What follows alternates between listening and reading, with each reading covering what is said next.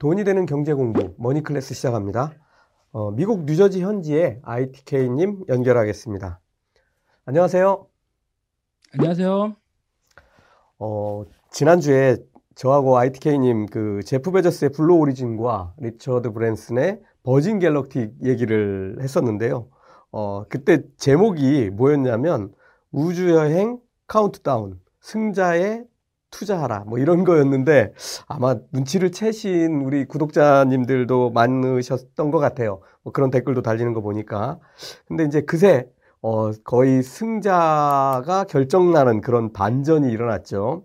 어 버진 갤럭틱이 어 우주여행 허가를 받았고 어 7월 4일 어뭐 내일 모레입니다. 미국 토요일이죠. 7월 4일이. 어 요때 첫 번째 우주여행을 시작하겠다고 공식화했습니다. 어, 그래서 이제 결국 버진 갤럭틱이 블루 오리진의 한판승을 거둔 게 아닌가 하는 이제 평가를 받고 있고요. 뭐 사실 저도 버진 갤럭틱 갖고 있다고 말씀드렸는데, 어, 뭐 어쨌든 수익률이 놀라워졌습니다. 어, 7월 4일 우주 여행을 시작할 때 우리가 좀 주목해서 봐야 될 그럴 내용들이 좀 있을까요? 아, 네. 지난주 금요일에 버진 갤럭틱이 어, 미 연방 항공국이죠. FAA에서 돈을 받고 우주 관광을 할 수 있도록 하는 그러니까 커머셜 우주 관광에 대한 승인을 받았습니다. 애당초 이렇게 빨리 승인을 받을 수 있을 것이라고 전혀 예상치 못한 상황이었기 때문에 시장에는 상당히 놀라운 소식이었죠. 어, 주가도 하루 만에 이제 40%가 넘게 뛰었는데요. 재밌는 건 이 때문에 7월 20일 어, 아폴로 11호의 달 착륙 52주년에 맞춰서 역사적인 첫 우주관광의 테이프를 끊으려고 했던 어, 블루오리진의 제프 베조스한테는 찬물을 끼얹은 격이 됐습니다. FAA는 그 블루 오리진은 아직 버진 갤럭틱이 받은 라이센스를 받지 못했다고 밝혔죠. 어, 블루 오리진 측은 7월 20일에 맞춰서 승인을 받을 것이라고 했는데요. 어쨌든 이로써 상황은 상당히 재밌게 됐습니다. 버진 갤럭틱은 일단 회장인 리처드 브랜슨의 우주 비행에 앞서 이제 조종사 두 명하고요. 직원 4명을 태우고 마지막 시범, 어, 시범 비행을 한다고 합니다.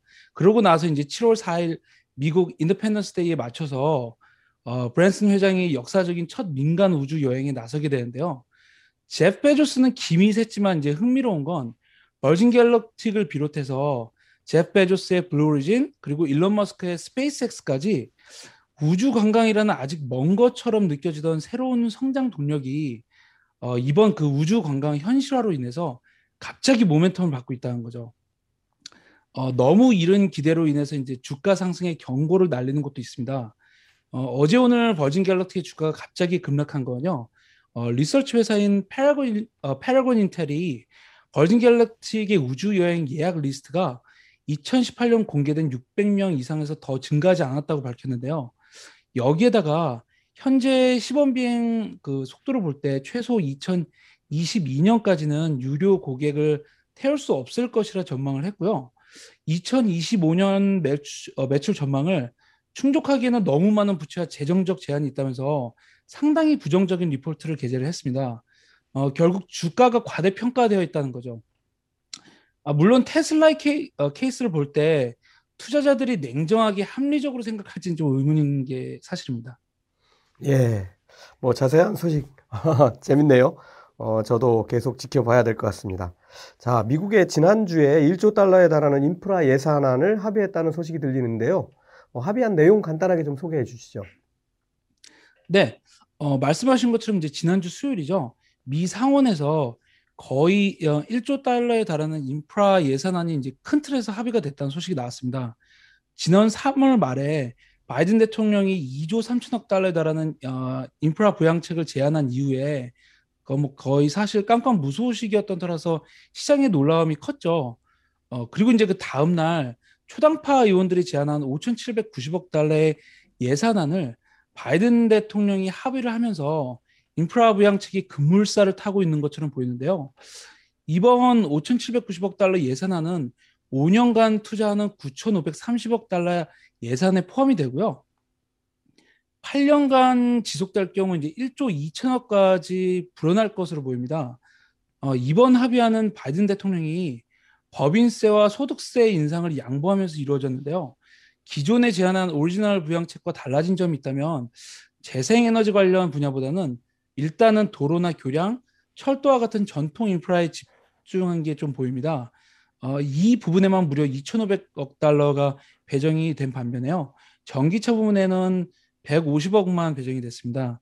어, 일단은 합의를 위해서 공화당의 요구를 상당 부분 반영한 것으로 보이죠. 예. 어, 그런데 이제 예산안 합의한 후에 민주당이 추진하는 다른 부양안으로 약간 좀 노이즈가 생기고 있는 것 같은데요. 어, 지금 진행 상황은 어떻습니까? 네.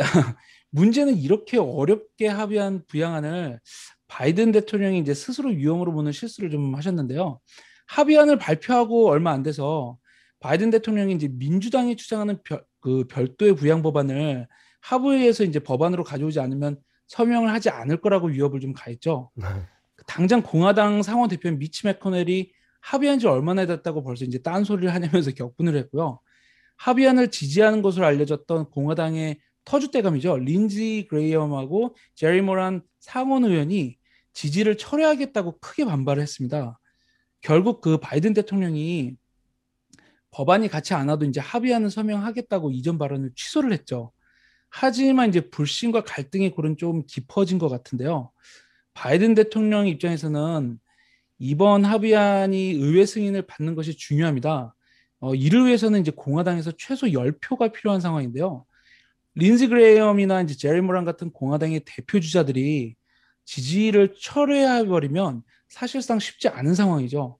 어, 민주당에서 그냥 예산 조정안을 통해서 이제 더 큰 법안으로 해결하면 되지 않느냐는 의견도 있는데요.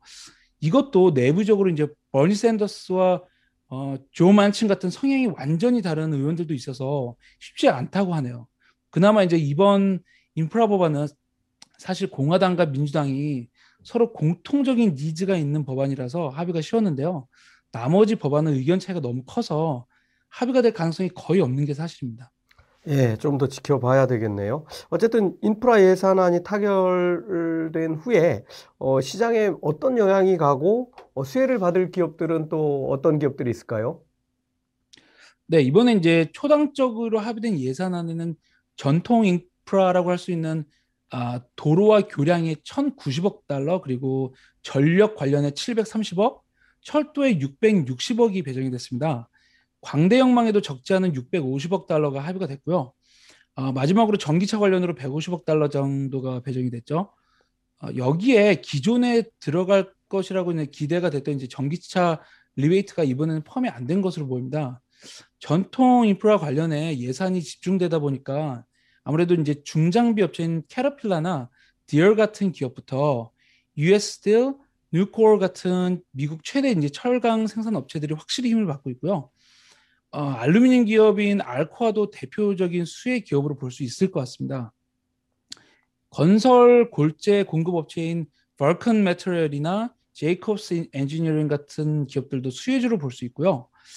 아, 그리고 이런 모든 인프라 관련 기업들에게 장비를 렌탈해 주는 기업이죠. 유나이티드 렌탈스도 빠지기가 어려울 것 같습니다. 음, 철도 관련으로는요. 웨스팅하우스 에어브레이크라는 기업이 있고요. 아, 일단 이제 바이든 대통령의 인프라 합의안이 의회에서 통과가 된다면 영향력은 상당할 것으로 보고 있습니다. 최근 고용시장의 회복 둔화와 3차 부양책 이후 시들해지는 소비가 경제 성장 둔화 가능성으로 돌아오고 있는데요. 어, 실제 올해 2분기 시작할 때만 해도 13%에 달할 것으로 봤던 GDP 성장률이 지금은 8% 수준으로 감소하면서 미국 경제가 2분기 이후 어, 피크아웃을 할 것이라는 전망이 많습니다. 하지만 인프라 부양책이 통과가 되면 미국 경제에 있어서도 추가 성장 동력이 될 수 있다는 점에서 시장 금리도 다시 들어올려질 가능성이 높겠죠. 예. 어, 상반기에는 이제 주로 이제 가치주라든가 금융주 뭐 이렇게 분석해 보면 성장률이 가팔라 가팔랐는데 어, 최근 이제 6월 어, 그리고 이제 하반기가 다가오면서 성장주가 다시 힘을 얻고 있는 것 같습니다. 어, 지금 어, ITK님 소개해 주신 그 인프라 아, 예산안 타결로 수혜를 받을 기업들 뭐 여러 회사들 소개해 드렸는데 어, 그거 잘 기억하시고요. 어, 최근에 성장주 다시 이렇게 올라오고 있는 이유 좀 궁금한데요. 그걸 좀 설명해 주시죠. 네. 확실히 최근에 이제 시장을 리드하는 건 기술 성장주를 대표하는 나스닥이죠. 올해 가치주가 완전히 판을 장악하던 것처럼 보였는데요. 이런 추세가 전환을 시작한 건 아이러니하지만 5월 12일, 4월에 이제 소비자 물가 지수가 연간 기준 4.2%로 나오면서부터인데요. 당시만 해도 사실 그 10년물 금리가 1.7%에 육박하던 상황이었죠. 워낙 인플레 우려가 강하던 상황이라 곧 2%를 기록할 수 있겠다는 말까지 나오던 상황이었는데요. 소비자 물가 지수가 연준의 목표치를 두 배나 넘게 나오면서 금리가 튀어오를 것이라는 우려가 강했죠. 하지만 금리는 3월에 고점을 넘지를 못했습니다. 당시는 원자재도 초강세를 보였는데 채권 시장은 인플레이션에 대해서 일시적이라는 연준의 의견에 동조를 한 거죠. 어, 시장 금리가 이후로 계속 하향세를 보이면서 당시 소비자 물가 지수 충격 이후의 반등장에서 나스닥의 기술 성장주가 시장을 리드를 했습니다. 그리고 이제 다음으로 나온 고용 지표와 소매 판매가 예상보다 계속 부진하는 모습을 보이면서 성장 둔화 우려가 생겼고요. 연준의 긴축 시그널이 나온 통화 정책 이후에 긴축 자체보다는 어, 긴축이 초래할 둔화에 더 시장이 포커스를 맞추면서 금리는 고점을 더 낮추고 있는 상황이죠. 여기에 기대 인플레이션까지 낮아지면서 어, 실질 금리가 낮게 유지가 되고 있습니다. 성장주에게는 최적의 환경이라고 할 수가 있죠. 바이든 행정부에서 이제 그 탄소 배출 관련된 그 여러 가지 정책들을 추진하고 있는데 네, 놀랍게도 전기차나 재생에너지 관련 기업들이 그동안 그렇게 좋지 않았습니다. 어, 회복할 수 있을까요? 네, 어, 전기차하고 재생에너지 관련 기업들은 여전히 산업의 이제 초기 사이클에 있는 만큼 중소형 성장주가 많은데요. 지난 3월 이후 인플레이션 공포 속에서 금리 상승 기조가 이제 나타나면서 막대한 부, 부채를 가지고 성장을 만들어가는 이들 성장주들에 대한 투자 심리가 급격히 차가워졌습니다. 그런데 최근 한 달간 시장이 미국의 경제 성장이 예상보다 늦어질 수 있다는 자각을 하고 있죠. 고용 회복이 확실히 예상보다 늦어지고 있고요. 소비는 3월 부양책이 나온 이후에 빠르게 하락하고 있습니다. 특히 최근에는 델타 변이의 확산이 아시아를 비롯해서 영국까지 침범하면서 글로벌 경제 회복의 둔화 가능성이 점쳐지고 있는데요. 어, 이번 주 유럽과 미국의 여행 레저 관련 기업들의 하락세는 이러한 우려에 기반을 하고 있습니다. 하지만 상황을 반대로 보면요. 성장주에게는 회복의 둔화가 인플레이션 압력을 떨쳐내고 연준의 긴축을 늦출 수 있다는 희망으로 다가가고 있죠. 어, 올해 초 백신과 부양책 콤보로 경제 회복이 너무 빠르게 진행되면서 긴축 공포가 있던 거하고 비교하면 확실히 다른 상황인데요. 이런 상황이 유지되면서 최근에는 이제 S&P 500에 포함이 안 된 중소형주들의 이른바 이제 익스텐딩 마켓의 기업들이 수개월간의 보합세를 뚫고 상향 돌파하는 bullish한 사인이 나왔습니다. 상황이 어떻게 전개될지 사실 가늠할 수 없는 상황이긴 한데요. 큰 변화가 없이 연준의 확실한 긴축 시그널이 나오지 않는다면 당분간 성장주가 키를 잡고 리드할 가능성이 있는 것 같습니다. 예. 자, 성장주 말씀해 주셨는데, 그렇게 또 성장주에 집중해서 보다 보면, 어, 특히 전기차, 테슬라를 빼놓을 수 없죠. 한국에서도 가장 많이 투자하고 있는 어, 종목이기도 하고요. 어, 최근에 부진하던 테슬라 주가가 이제 좀 어느 정도 회복을 한 상태고요. 어, 근데 이제 좀 궁금한 건 그동안 테슬라가 이렇게 부진했던 원인, 그리고 최근에 좀 변화가 생긴 부분들이 어떤 건지 그걸 좀 설명을 부탁드리겠습니다. 네, 테슬라 정말 어려웠죠, 이번 년도. 어, 사실 테슬라가 성장주의 대표 주자로 팬데믹 이후에 나타난 재생에너지와 전기차로의 대세 전환에 완벽한 수혜를 받아왔는데요. 올해 들어서는 대부분의 메이저 자동차 업체들이 전기차로의 전환을 천명하면서 상황이 바뀌기 시작하죠. 그동안 시장의 절대 권력자로서 보이지 않던 리스크들이 팝업하기 시작한 건데요. 어, 예를 들면 규제 크레딧이라고 할 수 있습니다. 규제 크레딧은 테슬라가 시장의 독점적 기업으로 어, 정부에서 받는 재생에너지 관련 크레딧인데요. 이 규제 크레딧을 다른 기존 차량 업체들에게 판매 수익을 얻어왔죠. 어, 문제는 테슬라가 만들어낸 순수익의 대부분이 차량 판매보다는 규제 크레딧에 의한 것이었다는 건데요. 이 규제 크레딧 판매 수익이 지난 4분기 동안 기본 회계상 수익을 앞지르고 있다는 거죠. 실제로 지난 분기 5억 1,800만 달러의 규제 크레딧 매출이 없었다면 테슬라는 8천만 달러의 손실을 입었을 것이라는 분석이 있습니다. 여기에다가 테슬라 매출의 가장 큰 부분을 차지하고 있는 중국 시장에서의 경쟁이 가속화되고 중국 정부의 견제가 심해질 것이라는 우려가 있었죠. 실제로 최근 각종 여론전을 비롯해서 브레이크 문제 그리고 이번에는 이제 cruise control 문제로 거의 모든 차량을 리콜해야 한다고 합니다. 다만 최근에는 시장의 환경이 성장주에 우호적으로 변하면서 테슬라 또한 5월 저점에서 약 20% 정도 상승을 했죠. 예, 어, 뭐, 테슬라 조금 더 어, 얘기 나눠보겠습니다. 자, 궁금한 거는 이제 테슬라에 투자하고 계신 분들 많은데, 향후 주가 전망 어떻게 보세요? 어, 네, 테슬라 주가는 사실 여전히 고평가된 상태인데다가 경쟁자들은 속속 시장에 진입하고 있어서 상황이 녹록하지만 않은 것 같습니다. 다만 현재 테슬라의 어, 주가 조정은 그동안 반영되어야 했지만 그렇지 않았던 리스크들이 정상적으로 반영이 되는 시기로 보이는 게 사실인데요. 최근 크레딧 스위스가 테슬라의 전기차 점유율이 3월에 29%에서 4월에는 11%로 크게 낮아졌다는 보고서를 내서 주가가 더 떨어진 적이 있었는데요. 어, 72%에 달하던 미국에서의 점유율도 55%로 떨어졌다고 합니다. 어, 유럽에서는 폭스바겐에 치이고 미국에서는 포드가 머스탱 마크 2에서부터 F150 전기 트럭을 출시하면서 상당한 경쟁에 직면을 하고 있습니다. 여기에 이제 GM은 굉장한 인기 차량이죠. 이제 허머의 전기차 버전을 곧 발표할 계획이고요. 시장이 테슬라의 절대 권력에서 춘추전국 시대로 진입하고 있는 것 같은데요. 그렇다고 테슬라가 시장의 주도권을 놓친 것은 아닙니다. 여전히 전기차 시장의 1위 기업은 테슬라고요. 세계 시장에서 판매되는 전기차는 전체 신차 판매의 5%도 안 된다고 합니다. 노르웨이 같은 곳은 이미 전기차 판매가 75%에 달한다고 할 정도인데요. 미국은 2% 수준으로 갈 길이 멀어 보입니다. 실제로 최근 테슬라가 많이 보이긴 하지만 간간히 보이는 수준이라서요. 테슬라가 시장의 리더 자리를 놓치지만 않는다면 워낙 시장의 파이가 기하급수적으로 커질 수 있는 만큼 지금 경쟁자들의 초기 진입 견제를 잘 버텨낸다면 다시 시장의 어, 리더인 테슬라에게 투자자들의 시선이 갈 가능성을 배제하기는 어렵겠죠.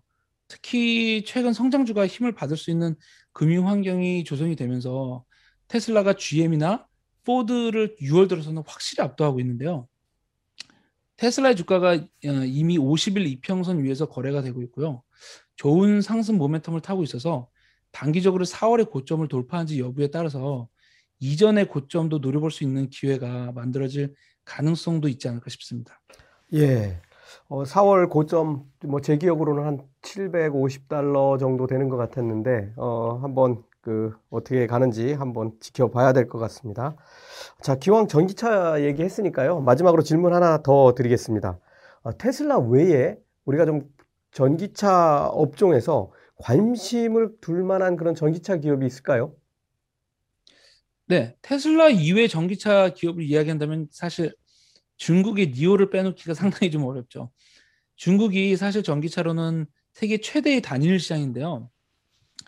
현재는 테슬라가 중국 시장을 휘어잡고 있지만 이 상황이 계속 유지될지는 정말 장담하기가 어려울 것 같습니다. 특히 중국이라는 나라가 가진 특성상 자국 브랜드에 대한 밀어주기가 굉장히 강할 것 같은데요. 어, 현재는 현재 니오는 그런 점에서 중국을 대표하는 전기차 브랜드라고 할 수 있는 만큼 향후 관심을 좀 가져야 되는 업체라고 볼 수 있겠죠. 어, 이 외에는 미국의 올해 차량을 판매할 계획인 루시드 모터스를 볼 수 있겠는데요. 루시드는 올해 말 이제 SPAC 기업인 처칠 캐피털 4와 합병을 합병을 완료할 텐데요. 루시드의 경우 이미 자체 생산 공정을 확보하고 있고요. 뒤에 자본도 사우디의 국부 펀드가 뒤를 백업하고 있어서 상당히 견고한 기업이라고 볼 수 있을 것 같습니다. 경영진의 면면이나 아니면 차량 자체의 스펙도 테슬라의 최고급 모델과 견줄 만큼 막강한 것으로 알려져 있어서 사실 상당히 기회가 기대가 되는 기업이죠. 어, 이 외에는 전기 픽업 트럭인 로드스타운이 있습니다. 어, 루시드처럼 완벽한 자체 생산 공정이나 이제 스폰서를 가지지 못했지만 바퀴 자체의 전기 모터를 달아서 부품 수를 이제 획기적으로 줄였다는 평을 받고 있는데요. 좀 더 위험한 베팅이 될 수 있는 기업이 될 수는 있을 것 같고요. 어, 좀 더 안전한 투자를 원한다면 개인적으로는 음, GM을 꼽을 수 있을 것 같습니다. GM은 어, 최근 크루즈라는 자율주행 브랜드가 있죠. 이 차가 캘리포니아에서 최초로 운전사 없이 운행할 수 있는 승인을 받을 만큼 기술이 발전돼 있고요. 그리고 이제 전기차로의 전환도 상당히 빠른 속도로 진행이 되고 있어서 보수적인 투자자라면 관심을 가질 만한 메이저 기업이 될 수 있을 것 같습니다. 예. 어, 뭐 이건 좀, 좀 개인적인 얘기인데, 제가 요즘에 그, 어, 피터 피스크라는 분의 그 책을, 어, 한국어판 내는 걸 감수를 하고 있는데, 아, 정말 그 책에서도 GM의 혁신으로, 어, 이 크루즈를 꼽고 있더라고요. 저도 음, 그 네. 부분에서 정말 깜짝 놀랐는데, 어쨌든 요 부분도 한번 잘 지켜봐야 할 부분인 것 같습니다. 어, 좋은 말씀 감사하고요. 다음 주에도 돈이 되는 소식 어, 잘 좀 전달해 주시기 바라겠습니다. 고맙습니다. 네, 감사합니다.